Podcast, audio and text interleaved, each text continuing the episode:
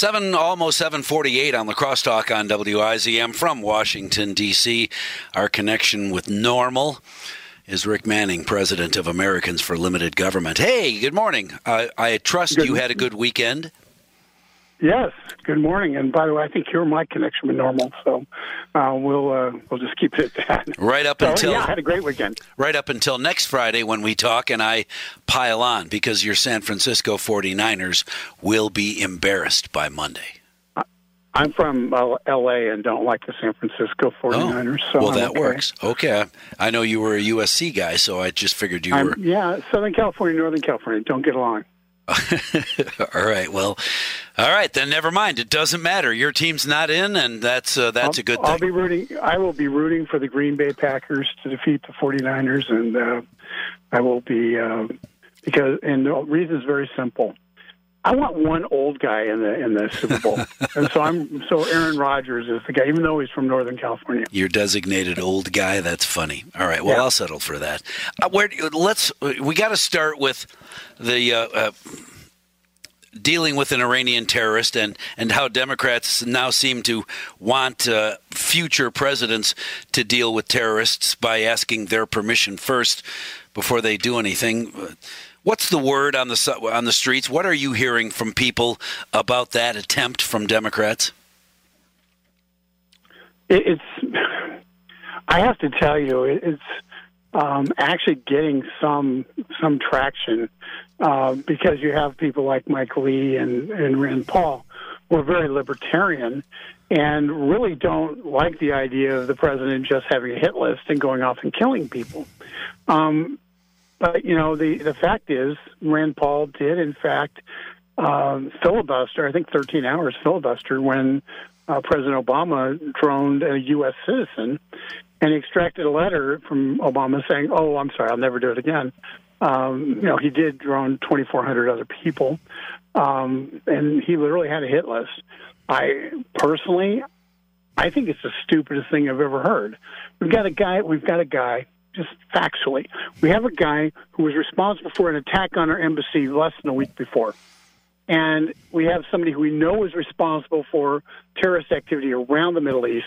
We had the thing that people sit there and want congressional approval on, what they forget is intelligence doesn't last forever. You find out somebody's going to be somewhere, you have to act.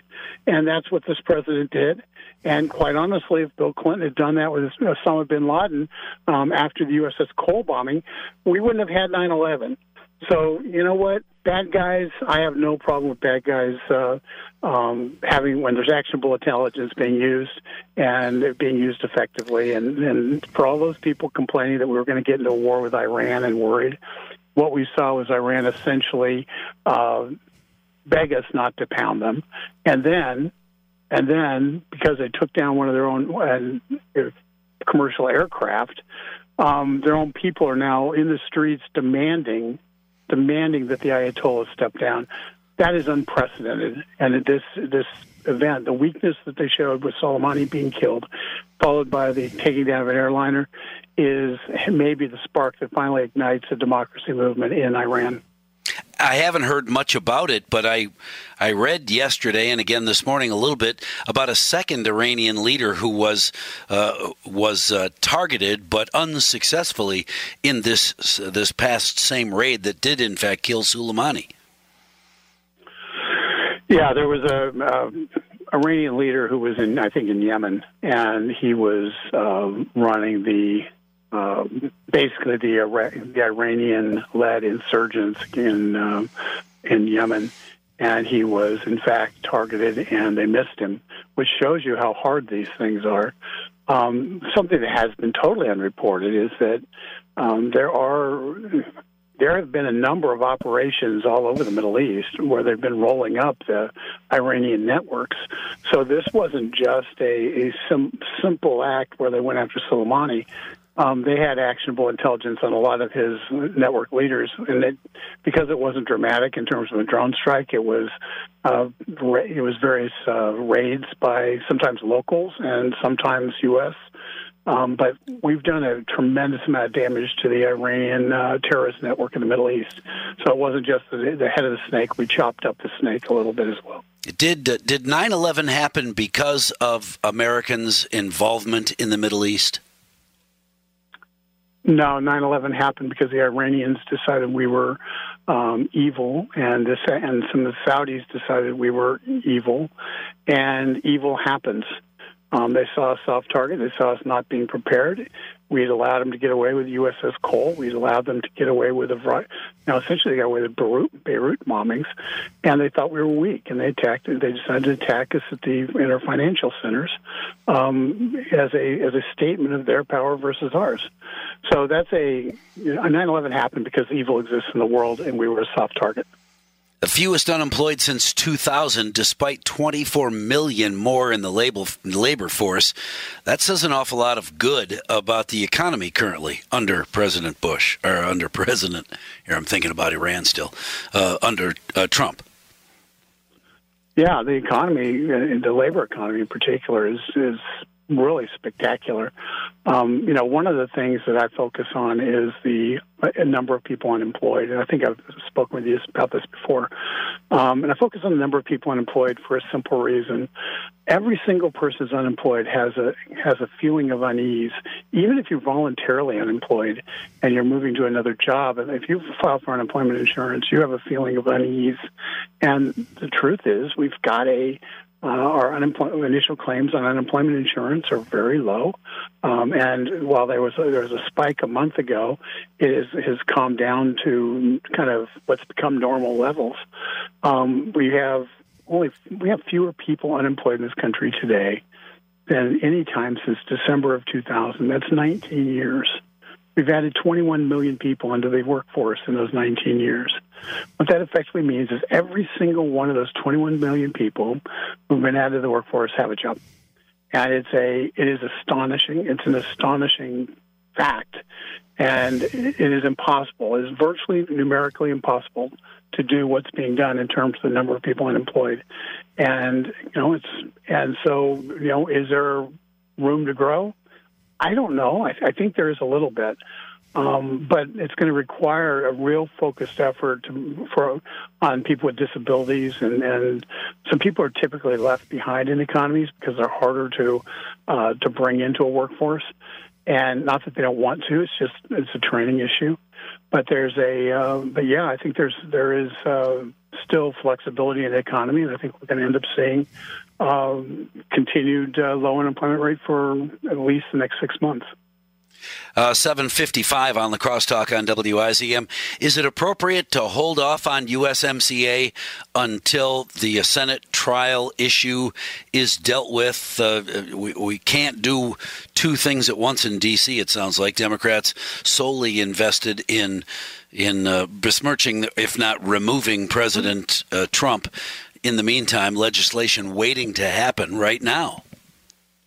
Yeah, the USMCA has passed Senate Finance Committee. The problem Mitch McConnell has is he's got to schedule it for a significant length of time on the floor. And if the Democrats do, in the House do send over the articles of impeachment along with their managers, he has to drop everything and go directly to that to impeachment.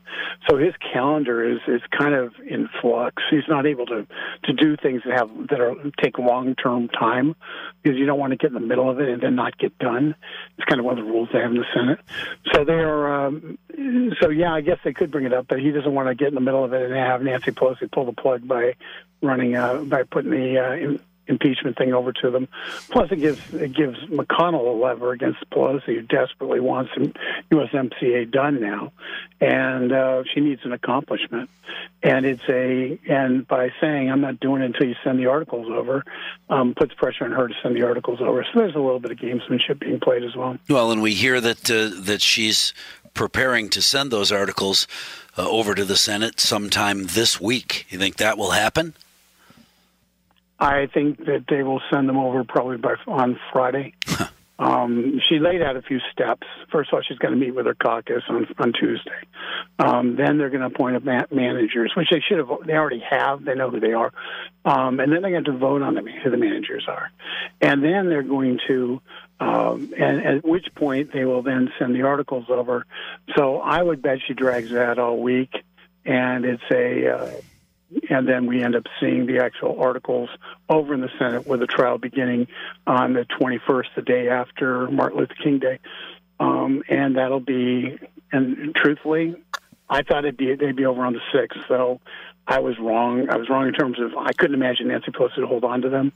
But the big story that some people some people are talking about, not many, is this is really hurts Bernie Sanders in Iowa and New Hampshire.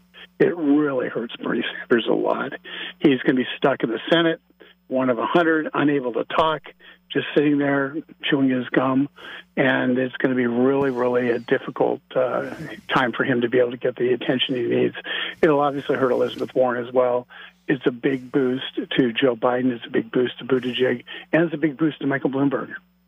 Really, why a, why a boost to them, but not to uh, Warren and Sanders? Iowa and New Hampshire are retail politics. It's not about commercials. Um, and Iowa, and so, and the Democrats' worst nightmare is Bernie Sanders wins Iowa and then wins New Hampshire and has all the momentum, at which point they have to throw everything they can against their own nominee um, because if you win Iowa and New Hampshire, it's really, really hard well, from the historically to be able to defeat that candidate. 759 on the crosstalk on WIZM. Our guest on all things uh, DC is uh, not our only guest, but in this case, uh, president of Americans for Limited Government, Rick Manning. Thanks very much uh, for uh, talking with us this morning, Rick. It's always good to hear from you.